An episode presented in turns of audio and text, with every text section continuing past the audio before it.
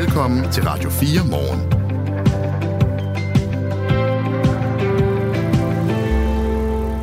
Som du måske hørte hos Møring her i nyhederne, så er det jo altså godt nyt for de par, der gerne vil have barn nummer to med øh, fertilitetshjælp.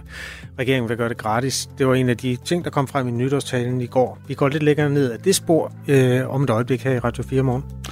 TV2 har som det første danske medie besøgt Gazastriben siden øh, 7. oktober, øh, hvor øh, krigen brød ud efter Hamas angreb.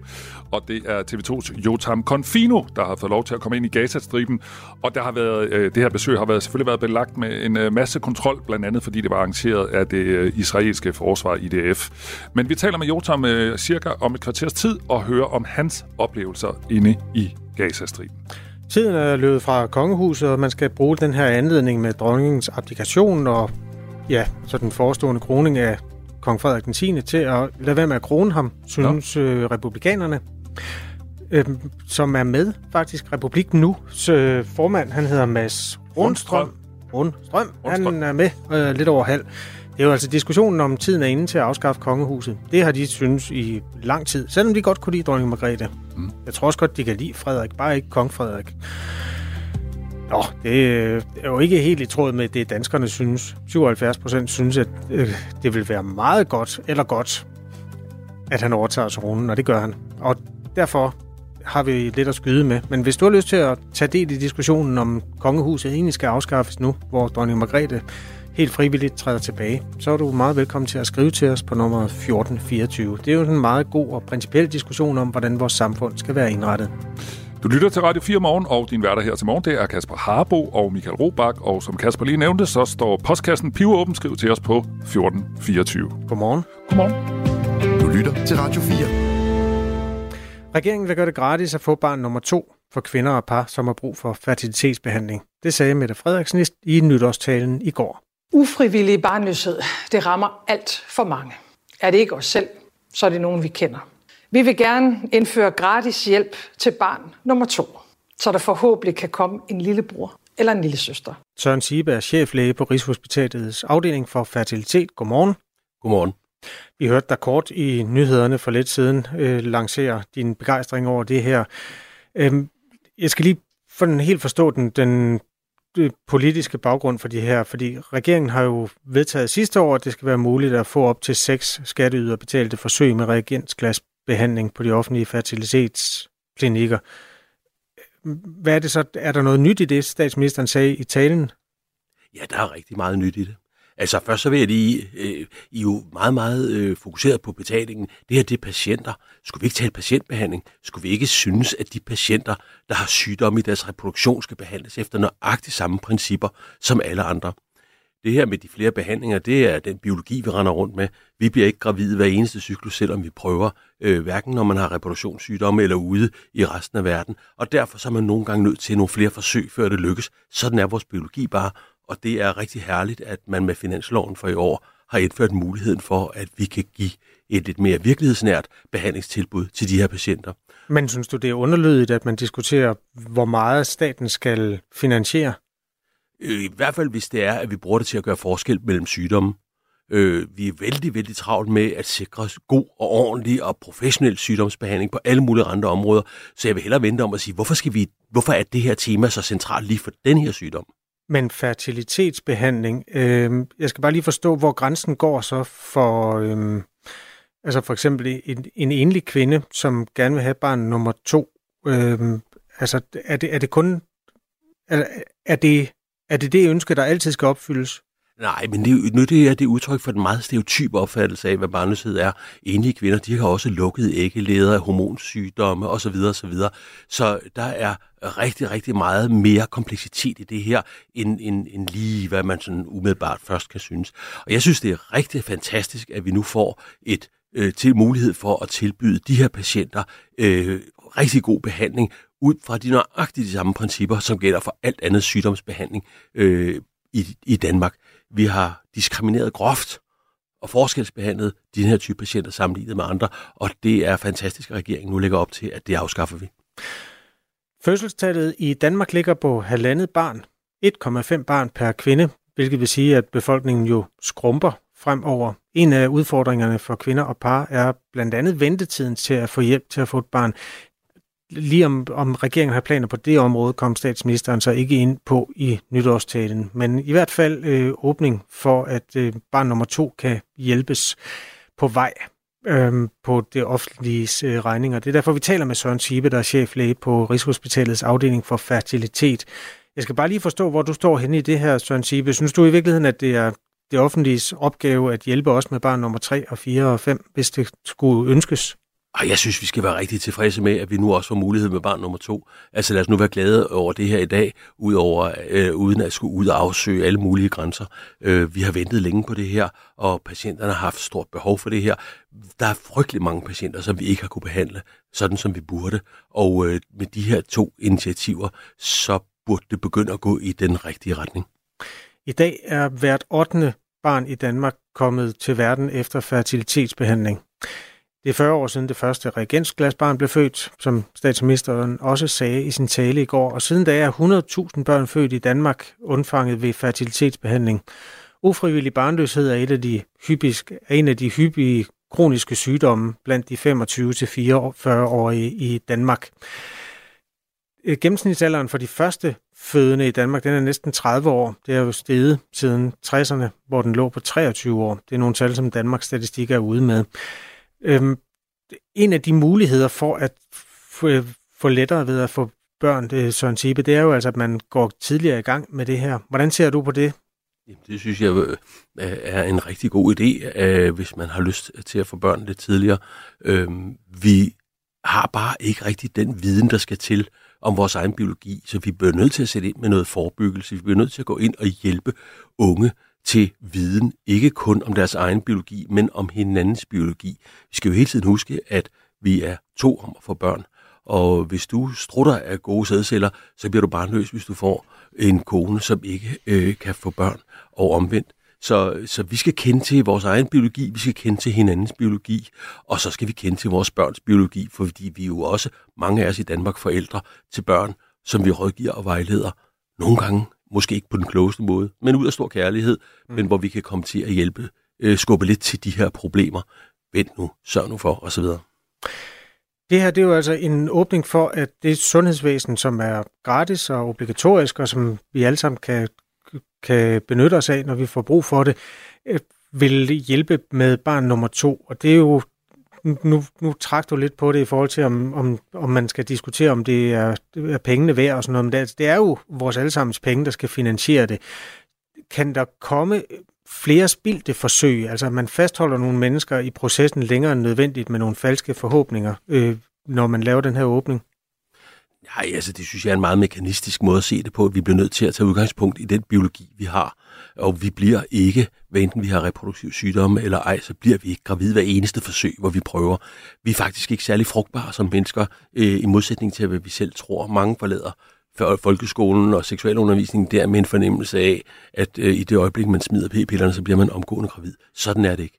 Når vi er allermest frugtbare, så er vi 20 år gamle, og så bliver man, så bliver man gravid og føder et barn hver tredje cyklus, hvis man prøver. Det vil sige to ud af tre. Der gør man det ikke. At vi så nu her får mulighed for at hjælpe med en af de helt store folkesygdomme i Danmark, det er altså hver sjette menneske i Danmark og hver sjette menneske i verden, der rammes af det her. Det er så glædeligt, at vi nu begynder at tage det alvorligt og, på, øh, på, og ud fra samme principper, som vi behandler andre typer af sygdomme.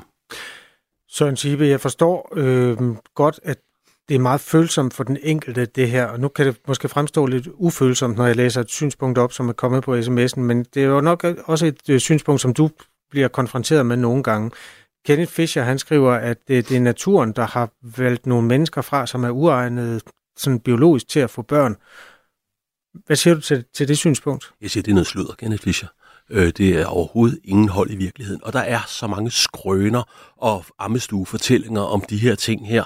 Øh, så der bliver vi nødt til også at fortælle sandheden til hinanden, virkeligheden til hinanden omkring vores biologi, og holde op med at løbe rundt og sige sådan nogle ting.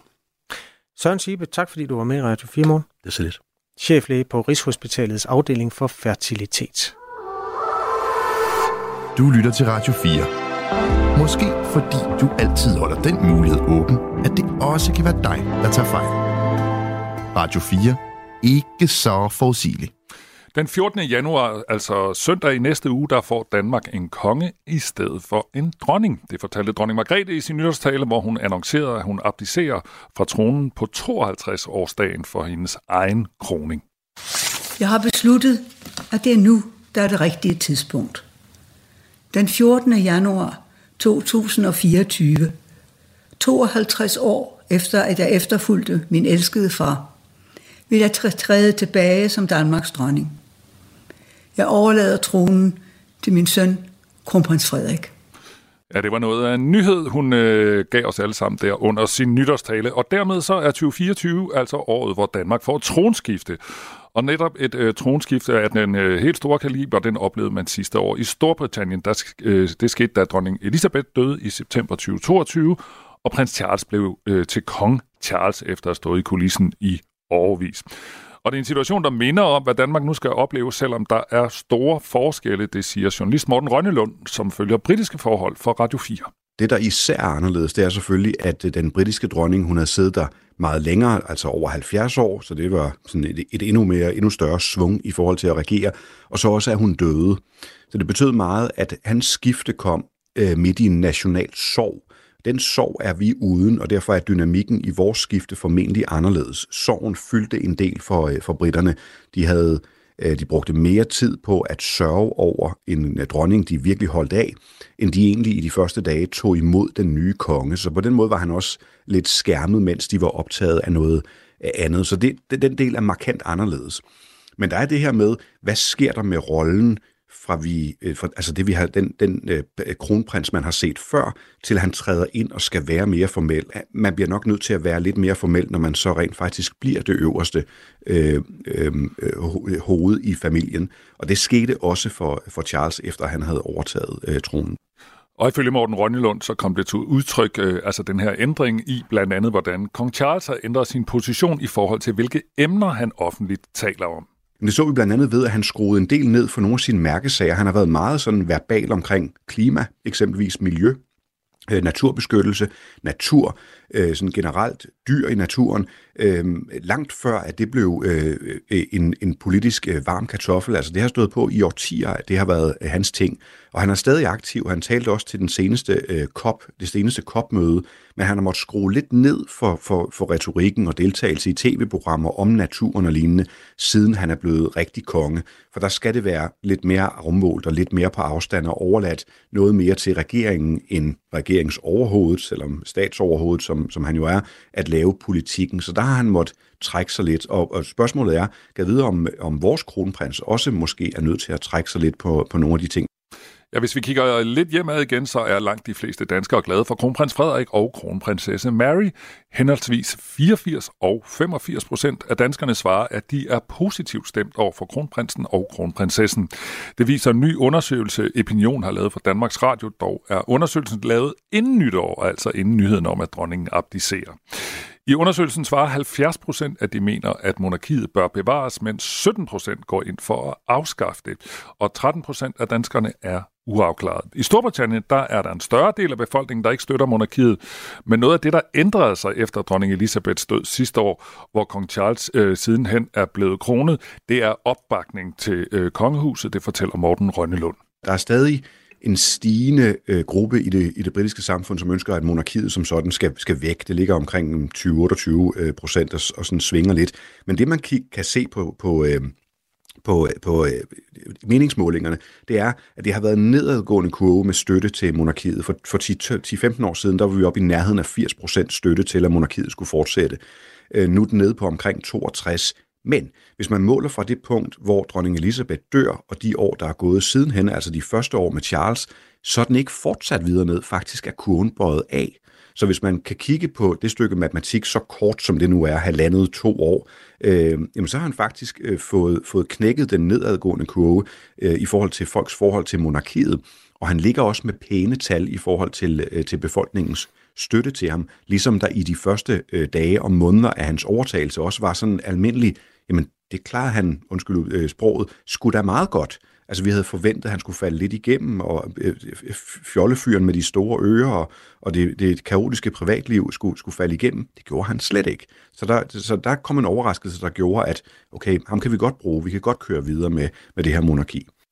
Ifølge Morten Rønnelund, så er det også en stor nyhed i England, at øh, dronning Margrethe her i Danmark abdicerer, og øh, at de danske regler nok kigger til, hvordan tronoverdragelsen har foregået i England, øh, siger Morten Rønnelund. Der kan man godt prøve at kigge mod England. Det er jo familier, der har været øh, tætte, og derfor har det også været en stor historie i Storbritannien, at øh, dronningen trak sig. Altså, jeg fik, øh, jeg fik pushbeskeder fra, fra Sky og fra BBC, før jeg fik fra flere danske medier. Øh, så det holder de altså øje med. Der er en eller anden tæt forbindelse. Og der er en eller anden sådan forståelse imellem de to lande om, om den der dronning, der har siddet længe. Det har vi på en eller anden måde til fælles alligevel. Så gad vide, om ikke man alligevel skæver lidt til de britiske forhold, ligesom man har skævet til britiske forhold i, de, i den øh, årrække 90'erne, 0'erne, hvor, hvor en del af pressen var uhyre paparazzi efter især de kongelige. Øh, der har man nok kunnet lære lidt af det, og så, selvom det ikke er lige så slemt i Danmark, øh, måske forme sin, øh, sin opførsel lidt efter, hvordan det er, det er sket derovre. Så det kan da godt være, at han, at han kigger til, til den omstilling. Man skal så huske, at der er forskel på øh, 75-årige Charles, der overtager fra en dronning, der sad i over 70 år, og så slet ikke 75-årige kronprins Frederik. Så det er også øh, forskellige personer. Sådan sagde altså Morten Rønnelund, som er journalist, som følger britiske forhold for os her på Radio 4. Klokken den er 7.21. Det her er Radio 4 morgen. Det israelske forsvar har haft en gruppe journalister med ind i Gaza. Besøget var arrangeret af det israelske forsvar altså, og forsvaret havde derfor også fuld kontrol over, hvad journalisterne måtte se. TV2 er det første danske medie, som har besøgt Gazastriben siden 7. oktober, hvor krigen altså brød ud efter Hamas terrorangreb. Og øh, Jotam øh, Confino er journalist i Israel, bosat i Tel Aviv, og øh, dækker landet for en række danske og internationale medier, altså også fra TV2. Og det var dig, øh, Jotam, der var inde og øh, besøg Gazastriben. Godmorgen. Godmorgen til jer. Du fik blandt andet over at se øh, at gå ned i de her berygtede og meget, meget omtalte øh, tunneler, som Hamas har gravet, øh, har gravet under jorden. Hvad, hvad, hvad så du dernede? Jamen, øh, man så den her store tunnel, som øh, Hamas' leder, Yahya, Yahya Sinwars bror, til synlandet har bygget, som er enormt stor. Altså, det er den største tunnel, som, er, som Israel har fundet endnu af Hamas' tunneller inde, inde i Gaza. Og øh, det man ser altså helt konkret, det er jo altså en tunnelåbning, som går ned under jorden, og så går man ind, og, og, og altså man fortsætter, kan, kan fortsætte kilometer, hvis man vil. Den er 4 km lang, og den er 50 meter dyb og så er den bred nok til, at der i princippet kan køre biler derinde. Og så er det jo cement altså på væggene, så det er meget, meget øh, robust tunneller. Øh, der er cement, som sagt, der er elektricitet derinde, det, ventilation er der også, og vand. Så det er altså et virkelig øh, avanceret øh, stykke ingeniørarbejde, der er lavet her fra Hamas' side. Jeg så lidt af din øh, reportage i går på TV2, øh, Jotam øh, Confino. Der, der så også ud, som om der sådan var kontorer og sådan noget. Altså nogen, der sidder og arbejder nede i de der tunneler. Jamen, det, det er der. Altså, det, det som stort set alle øh, tunneller har et eller andet form for øh, jamen, en central, hvor de jo kan sidde og opholde sig. Det, det, der er nogle af dem, som bliver brugt til kun at smule og transportere ting, men der langt de fleste af dem har jo et eller andet form for opholdsrum. Altså, der er nogle af dem, der har toiletter og kontorer, som du også nævner. Øh, det, det er jo simpelthen beregnet til, at de for det første skal kunne gemme sig dernede, når der er krig, men altså også, at de skal kunne være der i længere perioder. Øh, og nu kan man sige, nu har krigen jo stået på i månedsvis, og der er mange af de her øh, Hamas-ledere, som jo ikke har set dagens lys siden den 7. oktober. Og det er jo simpelthen, så, så, og det har de jo vidst, så de her, øh, altså tunneller er jo bygget som, som nærmest som lejligheder under jorden, så de er virkelig avancerede, og de er også lavet sådan, så at man kan fra Hamas' side koordinere angreb, altså man har simpelthen kommunikationsudstyr nede øh, i de her tunneller. Den største af tunnelerne, du også lige nævnte, den ligger i Gaza, kun 400 meter fra grænseovergangen. Og den blev også brugt på det her, øh, det her terrorangreb øh, omkring 7. oktober, sådan som jeg forstår det. Hvilken, hvilken funktion har den haft, den der ligger så tæt på grænsen? Jamen for det første så vil jeg sige, at det er ret overraskende, at det israelske militær til Syrland ikke har vidst, at kun 400 meter fra grænseovergangen, hvor omkring 1 million palæstinenser om året de krydser, at de ikke har vidst, at der har været så omfattende et system der. Men ikke desto mindre, så vidner det om, at Hamas har været meget tæt på grænseovergangen hele tiden. De har kunne selvfølgelig indsamle efterretninger omkring præcis, hvad der foregår ved grænseovergangen, hvordan, hvornår det er bedst at slå til, hvordan, hvor mange soldater der er i området osv. Øh, og så er de jo simpelthen stormet grænseovergangen. Der er et kæmpe, kæmpe hul altså ind i, i selve hegnet, eller væggen kan man sige, som adskiller Israel fra Gaza. Og så er de så fortsat ind i den her administrationsbygning, som ligger lige ved siden af grænseovergangen, for at sørge for, at de soldater, der måtte være, ikke kunne, kunne alarmere resten af landet. Så de har gået ind og raseret de her bygninger og slået alle ihjel derinde og taget nogle gisler også øh, med ind til Gaza. Jeg taler med Jotam Konfinus, som er journalist i Israel og bosat i Tel Aviv, og altså dækker øh, den her konflikt for en række danske og internationale medier, deriblandt TV2. Jeg sagde til at begynde med, øh, Jotam, at det er kommet i stand, øh, at en gruppe journalister har fået lov til at, øh, fået lov til at komme ind i Gazastriben og se de her tunder, blandt andet øh, via det israelske militær. Og som vi jo ved alle sammen, øh, så når der er krig, så er det jo meget, meget vigtigt at sætte dagsordenen fra den ene eller den anden side om øh, sådan, hvad vi skal lægge mærke til, og øh, hvad journalister som øh, dig og mig skal skrive om og fortælle om. Hvad har det egentlig betydet, at, øh, at I fik adgang øh, via det øh, israelske militær? Altså jeg vil sige, for mig personligt har det været fuldstændig afgørende at komme ind og se de her ting selv. Ikke fordi jeg har tvivlet på det, altså Hamas lægger jo ikke skjul på, at de her tunneller, de eksisterer, de er meget stolte af dem, de har udsendt adskillige videoer, så det er ikke fordi jeg har været i tvivl om, at de eksisterer, men det er bare som journalist noget andet at komme ind og selv se det med sine egne øjne og se, at det lige præcis er der, hvor militæret har sagt, at det er, og hvordan at de ser ud, hvor avanceret. Altså på den måde har det været uh, fuldstændig afgørende at komme ind uh, og selv at kunne berette og sige, at, man, altså, at, at den information, man nu har fået fra militæret, i hvert fald på det her, lige præcis det her specifikke område, det rent faktisk uh, holder vand. Og så tror jeg også, det er vigtigt for mig at kunne fortælle til, til omverdenen, at de her øh, tunneller, skal man altså se i en kontekst af, at den palæstinensiske civile befolkning lider afsindigt meget lige nu. Og det gør de blandt andet, fordi at mange af de penge, som er blevet smidt ind i Gaza, ind til Hamas, altså milliarder og milliarder de sidste par år, de er blandt andet gået til at bygge de her øh, tunneller, som jo intet andet formål har end militær formål. Det har intet at gøre med at beskytte civilbefolkningen. De må ikke komme ned i de her tunneller for eksempel og søge ly fra bomberegnen. Så det, jeg tror, det er vigtigt for omverdenen at forstå, hvor mange penge, der er gået til det her, og hvordan at der står over 2 millioner mennesker lige nu, og ikke har mad, eller vand, eller elektricitet på mange, i, i mange steder. Og det er blandt andet fordi, at de her penge er gået til det. Og det for mig kan man sige, det har jeg jo kunne berette om øh, hele tiden, men at kunne være derinde selv og se det, det giver ligesom noget mere kredibilitet. Du nævnte lige selv, at der er rigtig mange palæstinenser, der lider, og der er jo rigtig, rigtig mange, der er døde inde i Gazastriben øh, som konsekvens af, af de her krigshandlinger. Fik du på nogen måde mulighed for at tale med nogle palæstinenser, nu du var den første danske journalist inde i Gazastriben? Nej, fordi det specifikke område, vi var, var meget tæt på den israelske grænseovergang, og det var den nordlige del af Gaza, hvor der jo er meget, meget få civile tilbage. Altså det er nærmest kun Hamas og Islamisk Jihad og andre terrorgrupper, som, som er tilbage i det her område. Så vi fik lov til at tale med nogle palæstinenser, det var jeg selvfølgelig øh, ekstremt skuffet over, det tror jeg alle journalister er, men der er ikke nogen der på den måde har, har været inde og, og tale med, med, med palæstinenser. Der har været øh, uh, CNN, så vidt jeg ved, fik lov til at komme ind faktisk med de forenede arabiske emirater, en delegation der. Men ellers så er det altså hovedsageligt det Hamas' infrastruktur, man får lov til at se, når man kommer ind her. Det er også mange af de andre journalister, der har været derinde. De har været inde under for eksempel Al-Shifa-hospitalet, som der var meget tale om øh, i starten af krigen. Der har de været inde i nogle af de tunneller, der er bygget under der. Så øh, det er selvfølgelig skuffende, fordi vi vil jo rigtig gerne tale med dem, høre, hvordan de har det, hvordan de ser på, på krigen, hvad for nogle ting de oplever, og hvordan de også har det med Hamas. Det synes jeg er ret afgørende. Mm. Så du vil gerne tale med nogle almindelige palæstinenser om, hvordan de ser på Hamas? Ja, det er meget gerne. Altså, nu ja. har jeg talt med, med, med adskillige palæstinenser i de første par uger af krigen, jeg har mistet kontakten til dem. Jeg ved ikke, om det er, fordi de er blevet slået ihjel. Jeg ved ikke, hvad der er sket, men jeg har ingen idé om det. Så jeg vil som alle andre journalister, vil jeg jo ønske, at jeg kunne være derinde og snakke med dem, altså få noget førstehånds øh, beretninger, i stedet for at skulle læne sig op i andre medier, som har øh, deres lokale journalister derinde.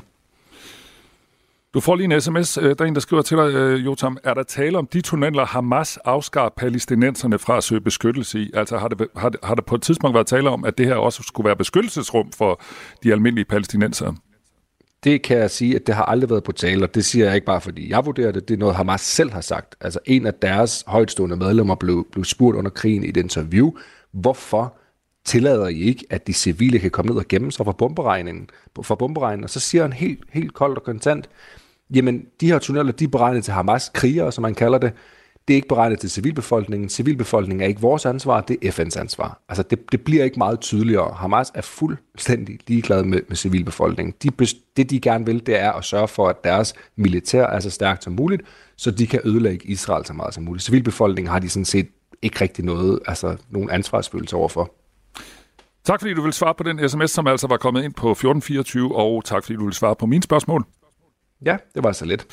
Det var altså Jotam Konfino, som er journalist i Israel og øh, dækker landet for en række danske og internationale medier heriblandt TV2.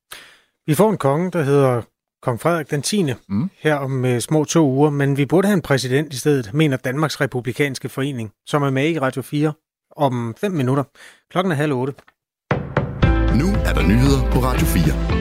Gratis fertilitetsbehandling er mere retfærdigt, det siger formand for Patientforeningen Fertilitet og Tab, Anne Bur, efter regeringen har meddelt, at det fremover bliver muligt også at få statens hjælp til at få barn nummer to. I dag synes vi jo, at reglerne er lidt kringlede, fordi har man æg på frys, kan man godt få hjælp til, til barn nummer to, øh, gratis hjælp. Øh, man kan også få hjælp til via inseminationsbehandling. Men, øh, men er man ude i regensglasbehandling, så skal man selv betale. Og det er jo med til at skabe en ulighed. Fra nytår skal det være muligt at få op til seks forsøg med reagensglasbehandling på de offentlige fertilitetsklinikker frem for tre, som det har været hidtil. Det sagde statsminister Mette Frederiksen i sin nytårstale i aftes. Ufrivillig barnløshed, det rammer alt for mange. Er det ikke os selv, så er det nogen, vi kender. Vi vil gerne indføre gratis hjælp til barn nummer to så der forhåbentlig kan komme en lillebror eller en lille søster.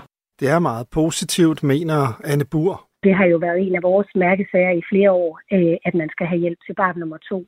Så, øh, så det er en meget glædelig nyhed. Indbyggerne i den ukrainske hovedstad Kiev er vågnet op til omfattende eksplosioner, som følger af et russisk missilangreb. Det melder Kievs militæradministration på beskedtjenesten Telegram. Hovedstadens antiluftskyt sig i færd med at afværge angrebet. Journalister fra nyhedsbureauet AFP beretter om mindst 10 eksplosioner. Angrebet kommer efter et droneangreb blot få timer tidligere på morgenen. Der er ingen meldinger om tilskadekommende eller dødsfald. Mindst 30 er døde i Japan efter flere store jordskælv ramte landet i går. Det oplyser lokale myndigheder ifølge den nationale tv-kanal NHK, skriver Reuters. Landets premierminister Fumio Kishida siger, at arbejdet med at redde dem, som er påvirket af jordskælvet, er et kapløb mod tiden.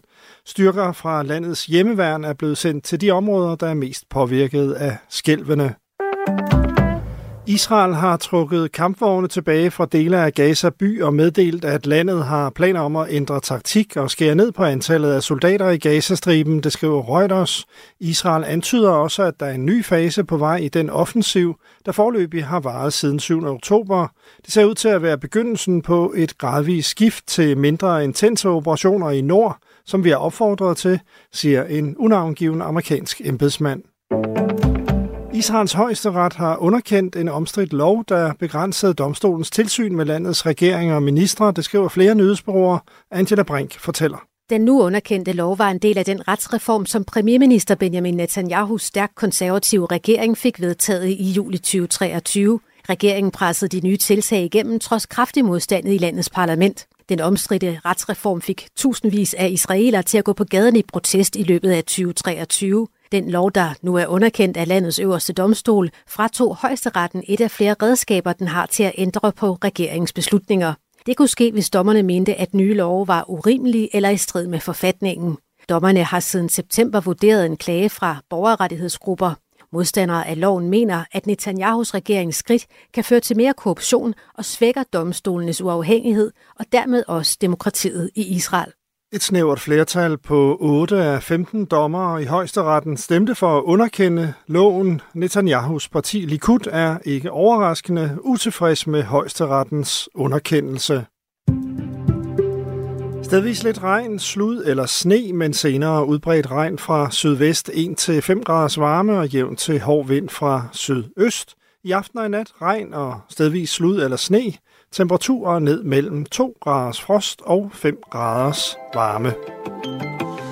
Det her er Radio 4 morgen. Husk, at du kan sende os en sms på 1424.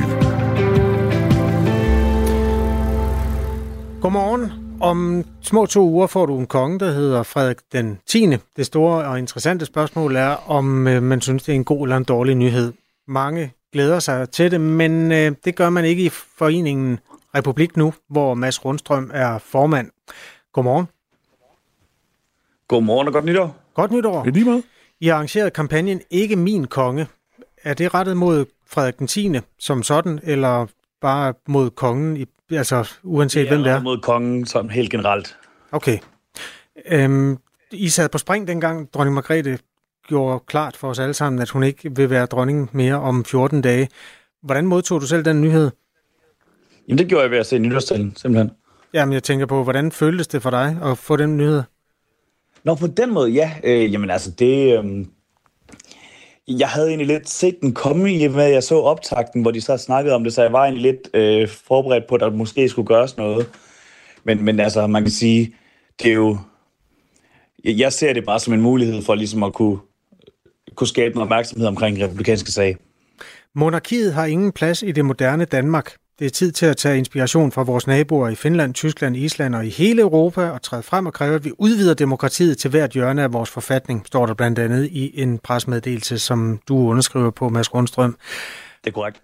Har, dem, har monarkiet ingen plads i det moderne Danmark? Nej, det mener jeg simpelthen ikke. Øh, man kan sige, at der, det, der er noget helt grundlæggende forkert i, at man er født til et embede som, øh, som statsoverhoved. Det skal være et, øh, det skal være folkevalgt, der sidder på den post. Er du klar over, hvor populært det kongehus er? Ja, det er jeg godt klar over. Har det så ikke en plads i det moderne Danmark? Nej, det mener jeg ikke. Jeg mener, det er dybt udemokratisk. Hvis man sidder og følger den her samtale, så må man meget gerne skrive ind. Særligt vil jeg jo gerne høre fra tilhængere af kongehuset, hvordan man forholder sig til, at der er altså mennesker, som står med, med det ønske, at man bruger den her anledning til at afskaffe øh, kongehuset. Jeg, jeg går ud fra, at du er godt klar over, at det kommer nok ikke til at ske, Mads Rundstrøm. Det kommer nok ikke til at ske i morgen, det, det er jeg godt klar over. Vil du sige noget mere om det der med, at man er født til et embede? Altså, der er jo, hvad skal man sige, der er jo mennesker i det her samfund, der er født til at være i de højere samfundslag i forvejen, så det er jo ikke, det, vi bliver jo ikke alle lige, selvom du får en præsident. Hvad, hvad er det, der byder dig så meget imod? Det handler ikke om økonomisk øh, ulighed eller noget. Det handler om, hvad hedder det, lighed for lån. Det handler om, at de øh, er hævet over loven. Det handler om, at de ikke hvad hedder det, har lov til at ytre sig politisk. Det handler om, at de ikke har lov til at hvad hedder det, stemme øh, ting som det. Ikke? Så det er for at beskytte kong Frederiks øh, rettigheder? Nej, nej, nej, nej. Det handler om, at alle og enhver skulle have, skal i princippet have muligheden for at kunne blive øh, statsoverhoved. I dag der kræver det, at man gifter sig med den rette, eller bliver født ind i den rigtige familie. Det vil det ikke gøre, hvis man, hvad hedder det, øhm, blev, hvad hedder det, øh, sorry, hvis det ikke, altså hvis det var et, en folkevalgt statsoverhoved, vi havde i Danmark. Mm, okay, altså det her, det er jo Eller selvfølgelig... Man kan jo i princippet blive statsminister i dag, det, det er jo ikke noget, man bliver født til. Nej. Så, så det, det, skal, det samme skal også være som for statsoverhovedet. Øh, Tine fra Hirtals har skrevet til os, Godmorgen og godt nytår. Selvfølgelig skal vi da have vores kongehus, og Frederik kommer til at gøre det fantastisk godt. Alt godt til dronning Margrethe, og stor tak til hende, skriver Tine fra Hirtals. Øh, Mads Rundstrøm, formand for Republik Nu. Hvordan har du selv haft det med dronning Margrethe i de år, du har øh, haft hende som dit statsoverhoved? Nå, men det er jo klart, altså det er jo ikke... Jeg har jo ikke kendt andre. Jeg er øh, 27, og hvad hedder det, hun har siddet der i 52 år. Så, så for mig er det jo bare, altså hun har været der altid. Det er ikke, fordi jeg har noget mod øh, dronningen som person. Øh, hun virker som et øh, super indsigtsfuldt og super øh, intelligent menneske. Øh, jeg har haft mulighed for at møde hende en enkelt gang øh, tidligere, øh, virker som en, en, en ganske rar person. Det har slet ikke noget med hende at gøre. Det har noget at gøre med øh, kongehuset som institution. Hvis nu du fik den der præsident, du gerne vil have, så kunne det være, at det blev Donald Trump, der blev dit statsoverhoved i stedet for, eller en dansk udgave af ham. At, demokrati øh, altid er det gode? Altså man kan sige, nu fremhæver vi jo øh, blandt andet Finland i vores, øh, hvad hedder det, øh, i vores pressemeddelelse. Og i Finland, såvel som i Island, har de øh, en ceremoniel præsident, hvor de er en, som har haft en kulturel betydning, eller en, måske en tidligere politiker eller et eller andet, så hvor det sådan i virkeligheden er en, hvad kan man sige, det, det er en post, som, som ikke reelt har nogen sådan politisk magt. Det er bare et, for, så har man et statsoverhoved, som er, altså man kan sige, det svarer lidt til, hvad hedder det, til Folketingets formand i Danmark. Hvorfor er du tiltrukket af den model? Jamen, det har jeg. For, det er netop fordi, at vi ikke skal ud i en situation, hvor det er, hvor vores, hvad hedder det, statsoverhoved er øh, den her øh, splittende politiske figur. Det skal være en, en som ligesom har en, en bred folkelig opbakning. Altså, du finder næsten ikke nogen, der har en bredere folkelig opbakning, end dronning Margrethe har nyt. Og i en øh, megafonundersøgelse, der kiggede man nærmere på danskernes holdning til kongehuset sidste år. 67 procent troede stadig, at vi har et monarki om 50 år øh, for 8 år siden, og det talte er faktisk stadig til 78 procent. Så det er jo altså i hvert fald en tillid til, at det er noget, der er kommet for at blive. Man har også spurgt, om man ser godt, eller ser det som noget positivt, hvis kronprins Frederik skulle overtage tronen i dag. Altså om han vil være godt eller dårligt egnet. Og der svarer lidt mere end 3 ud af 4, at man mener, at han vil være godt egnet, eller meget godt egnet. Er det ikke den der ja, folkelige opbakning, det, det... som du godt kunne tænke dig, som i virkeligheden er, som, du er, som allerede er der? Jamen, jeg vil bare øh, endnu en gang gentage, jeg synes, at det er det principielle i, at man er født til magten, og ikke, hvad hedder det, er, er folkevalgt. Så, så jo, det kan det godt være, at de har bred folkelig opbakning, men, men der er jo heller ikke noget til hinder for, at det er en fra den kongelige familie, som tager præsidentposten, hvis de ønsker at stille op til den. Hvad med det økonomiske i det? Det er jo det argument, man nogle gange hører. Jeg kan lige læse en sms op fra et af de mennesker, der hører Radio 4 morgen, som skriver, at øh, jeg er enig, det burde lukkes. Der bruges voldsomt mange penge på for mange personer. Jeg er ikke tilhænger af kongehuset, så for mig kunne man godt lukke det foretagende, skriver vores lytter Daniel. Har det noget med, med din modstand mod kongehuset at gøre også, Mads Rundstrøm? Nej, øh, man kan sige, hvis man kigger på, hvor, hvor, hvor mange penge, der bliver brugt, så er det ikke, fordi det udgør øh, en særlig stor del af vores statsbudget. Så, så det, i, altså, det er klart, det er penge, der kunne være brugt andre steder, men det er ikke penge, som... Øh, altså, det er ikke, altså, det er ikke et voldsomt beløb. Det er, hvad er det, 400 millioner ud af et statsbudget på 1000 milliarder. Mm. René fra Mors skriver, vil man fjerne den danske identitet? Når man siger Norge, tænker man på kongedømme og frihed. Når man siger USA, tænker man på Joe Biden. Selvfølgelig skal vi have et monarki, skriver René fra Mors. Som altså refererer til, at det er en del af vores sådan, nationale identitet også. Ligesom det er i Norge. Vil du ikke savne det?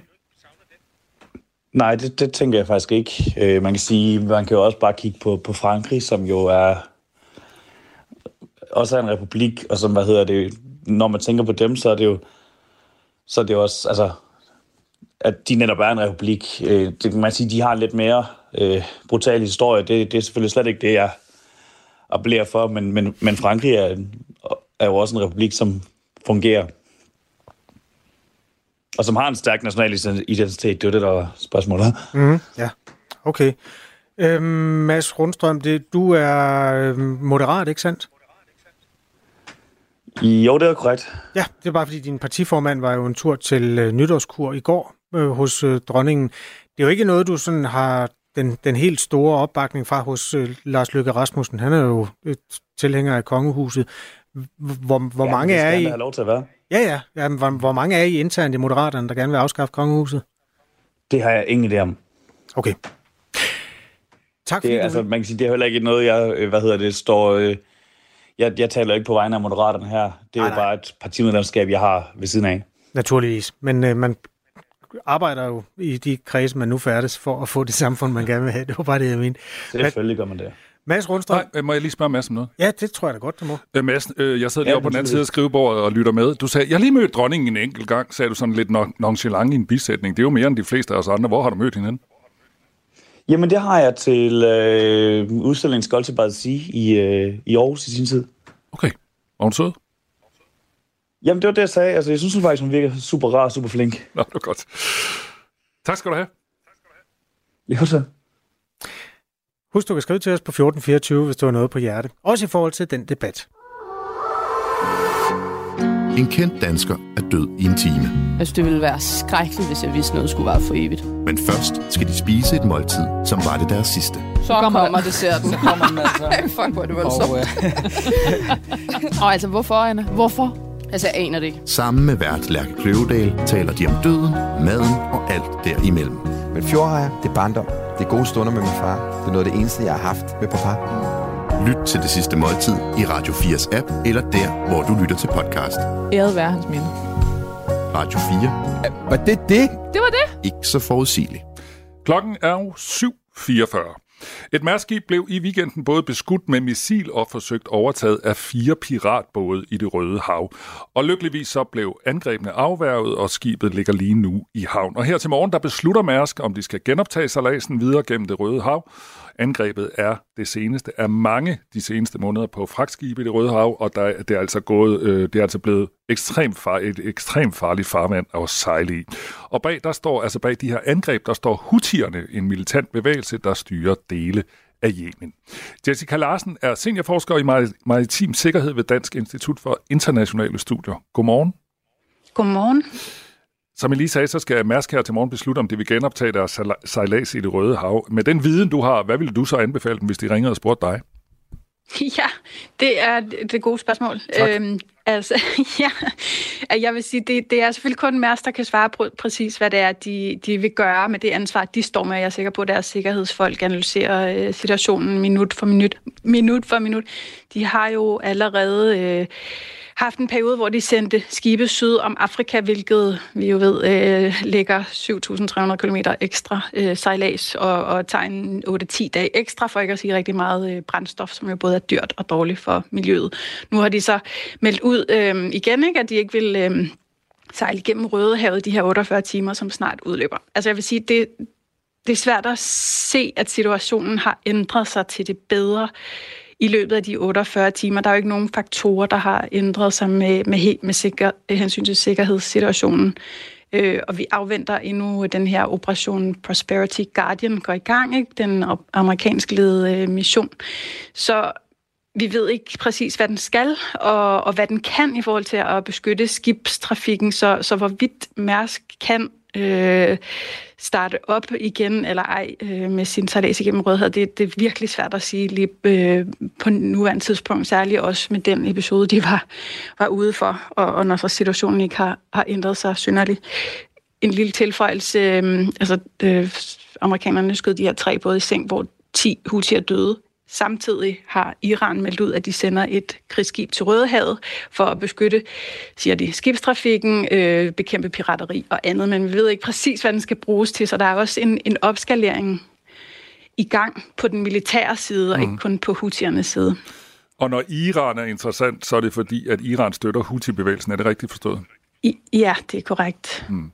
Så, det, så nu er det ligesom, en ting er de her uh, Houthi-bevægelsen, som, uh, som opererer i Yemen, at de så laver de her angreb, men det du siger, det er, at nu kommer Iran så også med et krigsskib, så, så mm, nu de, og USA er der også, som du også sagde, altså, og, og skød de her både ned, der angreb øh, Mærsk-skibet. Så nu er der også sådan nogle storpolitiske spillere i det Røde Hav. Det er der, og man kan sige, det er ikke noget nyt på, på sin vis. Det har der været... Øh i, i mange år, og der har jo været borgerkrig i Yemen i et helt årti, 10, øhm, og det er jo det, som, som hutierne nu har bragt ud i Rødehavet. Øhm, samtidig øh, er det jo, øh, altså sejler 12 procent af verdenshandlen igennem Rødehavet, så det er jo et super vigtigt knudepunkt for den internationale handel, og det er en meget, en meget smal passage, så der skal ikke særlig mange... Øh, ja, særlig mange missiler til, at det virkelig bliver, bliver farligt. Øhm, der er også vigtige havne øh, mm. langs kysten hele vejen op igennem Rødehavet. Øhm, ja. Jeg skal måske lige sige til dig og lytterne, at vi har her til morgen øh, prøvet at få Mærsk til at give en status øh, på, hvordan det ser ud øh, her til morgen, og om de sejler hen over eller videre på det Røde Hav, og de er altså ikke vendt tilbage på vores forespørgsel. Gennem de seneste måneder er flere fragtskibe blevet udsat for angreb. Bag står altså den her Houthi-bevægelse, som lige nu har kontrol med den nordlige del af Yemen, inklusive hovedstaden Sanaa. Og de ser sig selv som de rigtige repræsentanter for det jemenitiske folk. Houthi-bevægelsen støtter Hamas, og det er også grund til, at de begynder at angribe skibe, fragtskibe fra lande, som de mener støtter Israel, altså heriblandt også danske fragtskibe. Og hvor man tidligere i Ardenbugten omkring Afrikans øh, horn har set piratangreb, og piraterne med båd har prøvet at overtage skibe og både, så bruger de her hutier også helikopter og missiler. Og lige nu der taler jeg med øh, Jessica Larsen, som er seniorforsker i maritim sikkerhed ved Dansk Institut for Internationale Studier. De er sådan ret veludrustet, som jeg lige sagde, med både missiler og, og helikopter. Hvem finansierer det her? Ja, så man, øh, man mener med ret stor sandsynlighed, at det er Iran. Altså hver gang det amerikanske øh, forsvar åbner munden og udtaler sig om de her ting, så, så peger de på Iran som øh, den helt store drivkraft øh, bag alt, hvad hutierne foretager sig. Øh, og det gælder sådan træning øh, og finansiel støtte og, og, og udstyr. Mm. Nu, hørte vi, nu har vi hørt rigtig meget om pirateri, altså i Ardenbugten ud fra Afrikas horn. Hvad, mm. hvad er forskellen på det pirateri, hvis vi kan kalde det det? Det ved jeg ikke, om man kan kalde det her pirateri. Mm. Altså med, med, på de her angreb, der er nu, og dem, som vi har hørt i rigtig mange år, år om i uh, Ardenbugten. Ja, altså somalisk pirateri, som, for, som virkelig sådan eskalerede omkring 2008, men så fortog sig øhm, omkring 2011-12 stykker. Øhm, Ja, det foregik jo så lidt længere sydpå, hvor at hutierne opererer i, i Rødehavet. Men man kan sige, at der er nogle ligheder i, i den modus, de har. Øh, I hvert fald, der, der har i hvert fald været en kabring øh, tilbage i, øh, hvad var det? Ja, for en måneds tid siden, mm. to måneder siden efterhånden, øh, hvor hutierne tog et, øh, et, et, et skib, et handelsskib, og så nu det her forsøg, de lavede på Mærsk, øh, som amerikanerne afværede, det var, var jo, altså, kan man sige, i hvert fald i, i praksis var det en form for pirateri. Forskellen er, at øh, rent juridisk så er pirateri defineret ved at være en privat handling, og hutierne er jo en politisk bevægelse, så derfor så falder det ikke sådan juridisk ind under kategorien pirateri. Det kan jo være lige meget for dem, det går ud over. Mm. Men bare for at sige, at, øh, at det er en lidt anden type angreb, hutierne er i gang med. Det er øh, selvom pirateri er, er meget alvorligt og helt forfærdeligt for de søfarende, hvis vi taler om somalisk pirateri, øh, fordi de, de border skibe og tiltrænger, tiltrænger, tiltvinger sig, sig øh, kontrol med skibet gennem øh, vold, så er de ikke, øh, kan man sige, øh, har de ikke sådan samme kaliber våben med sig. De har maskingevær og nogle gange øh, raketdrevne granater, og de tager skibe øh, til fange for at at få øh, en løsesum. Øh, så det er sådan for økonomisk vinding. Men her der er Houthi-bevægelsen altså i gang med en øh, sådan større kampagne, både til lands, men nu også til søs, som har nogle, øh, kan sige, nogle politiske og sådan regionale mål. Øh, og de er støttet af en stat, altså Iran. Øh, så, det, så det er noget mere sådan broget og komplekst, og også mere øh, farligt, kan man mm. sige, øh, billede, vi ser med Houthierne. Som du også nævnte, så øh, blev de her øh, både beskudt øh, fra en helikopter, som jeg har forstået det, øh, fra det amerikanske militær. Og så læste jeg også et sted, at de også var blevet beskudt fra Mærsk-skibet. Nu ved jeg ikke, hvor meget du ved om Mærsks sikkerhed. Er det sådan, der simpelthen er bevæbnet øh, vagter eller bevæbnede folk på Mærsk-skibet?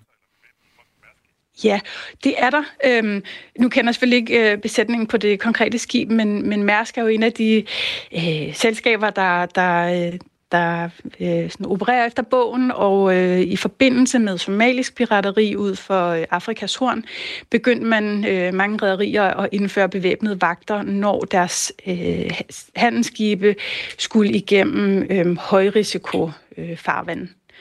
Øhm, og de her bevæbnede vagter, de kan jo så kan man sige, beskytte deres skib ved at øh, skyde varselskud, øhm, hvis der skulle være en mistænkelig båd, som ligner en, øh, et piratangreb. Mm. Øhm, og det er jo et levn fra den gang, at man nu fortsætter med at, at, at sejle med bevæbnede vagter. Problemet med det hutierne har gang i Rødehavet er, at en bevæbnet vagt med et maskingevær har Øh, ret begrænset mulighed for at beskytte handelsskibet imod for eksempel en helikopter, der firer hutier ned med, med, med, med våben, som vi så det for et par måneder siden med det her ene handelsskib, eller øh, situationen, øh, hvor der er fire øh, hurtiggående både, som sejler imod øh, Mærsk-skibet. Det er simpelthen, altså det, det er et privat vagtværn slet ikke gearet til, og har slet ikke mandat til at, at beskytte øh, et handelsskib mod den type angreb. Netop også fordi der er en hel stat, altså Iran, der ligesom bakker op om, om hutiernes operationer. Så, så det er langt sværere at beskytte øh, skibene i den her situation. Sidste uge, der blev og selvom man har bevæbnet vagt ombord. Ja, øh, sidste uge der blev det annonceret, at et multinationalt øh, samarbejde med USA i spidsen skal gennemføre en fælles patruljer i området for at beskytte skibene, og her har den danske regering besluttet at sende en fregat til det Røde Hav og Ardenbugten som reaktion på de mange angreb. Udenrigsminister Lars Løkke Rasmussen udtalte i den forbindelse, at han ser på situationen med stor alvor, fordi, og nu citerer jeg, det truer søfolks sikkerhed, det truer den maritime sikkerhed, det truer grundlæggende også verdenshandlen, citat. Slut. Øh, og lige nu taler jeg med Jessica Larsen, der er seniorforsker i maritim sikkerhed ved Dansk Institut for Internationale Studier. Nu kommer der så øh, et, en dansk fregat derned, og der er jo så også det her samarbejde. Altså, tror du, vi, øh, tror du Houthi-bevægelsen er ved at blive skræmt, eller hvad, hvad, hvad tænker du, øh, der kommer til at ske med det her? Ja, øhm, vi ved jo endnu ikke, hvad Operation Prosperity Guardian kommer til at indeholde, og hvilken slags magtanvendelsesdirektiv skibene får, inklusiv det danske krigsskib, som jo får et, øh, et mandat med fra Folketinget. Øhm, det, det ved vi ikke endnu. Der er tale om, om man skal køre den civile skibstrafik i kortege, hvor der er nogle krigsskib, der ligesom beskytter. Øh, problemet er jo, at... Øh, at der er utrolig øh, kort afstand fra Jemens kyst. Altså Rødhavet er ret, en ret snæver passage, og når de skyder med missiler inden fra land, så har krigsskibene altså få minutter til at reagere og få, få, få skudt de her øh, missiler ned.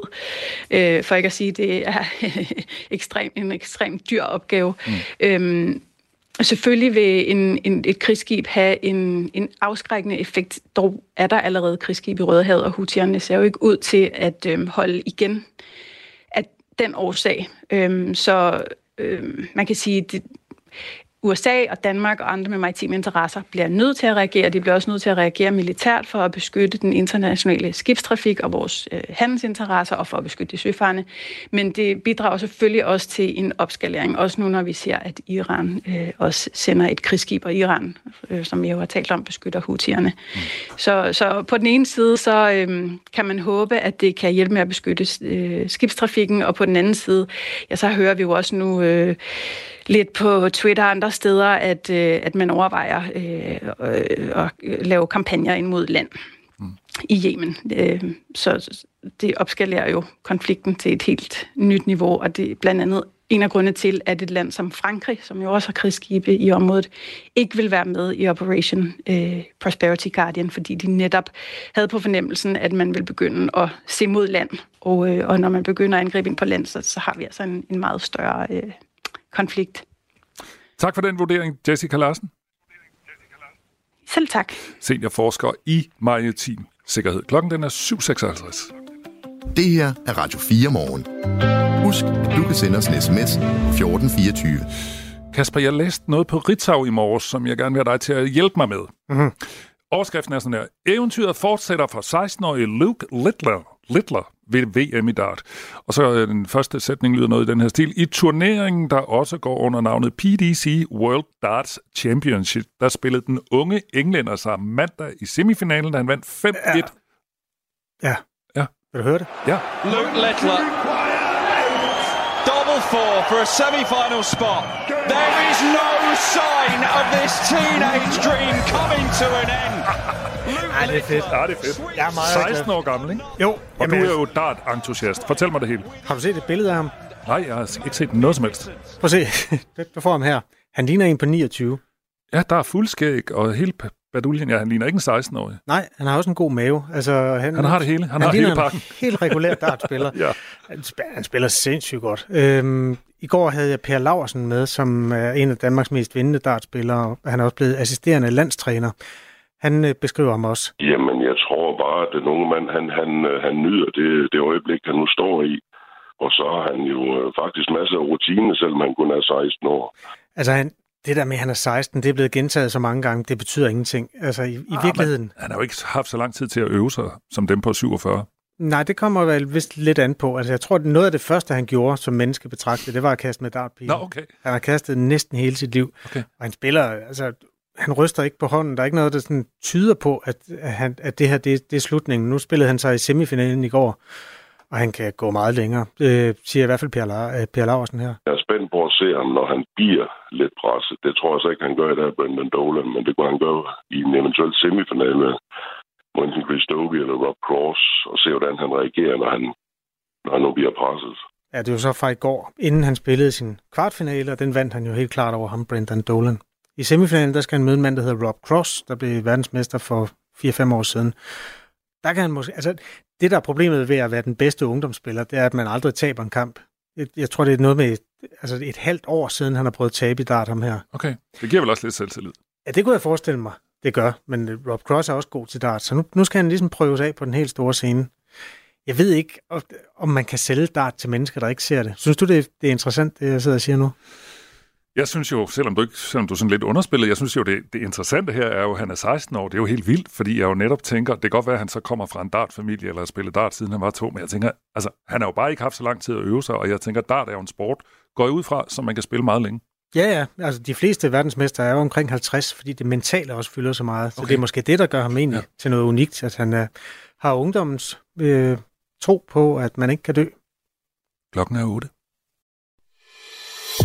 Du har lyttet til en podcast fra Radio 4. Find flere episoder i vores app, eller der, hvor du lytter til podcast. Radio 4. Ikke så forudsigeligt.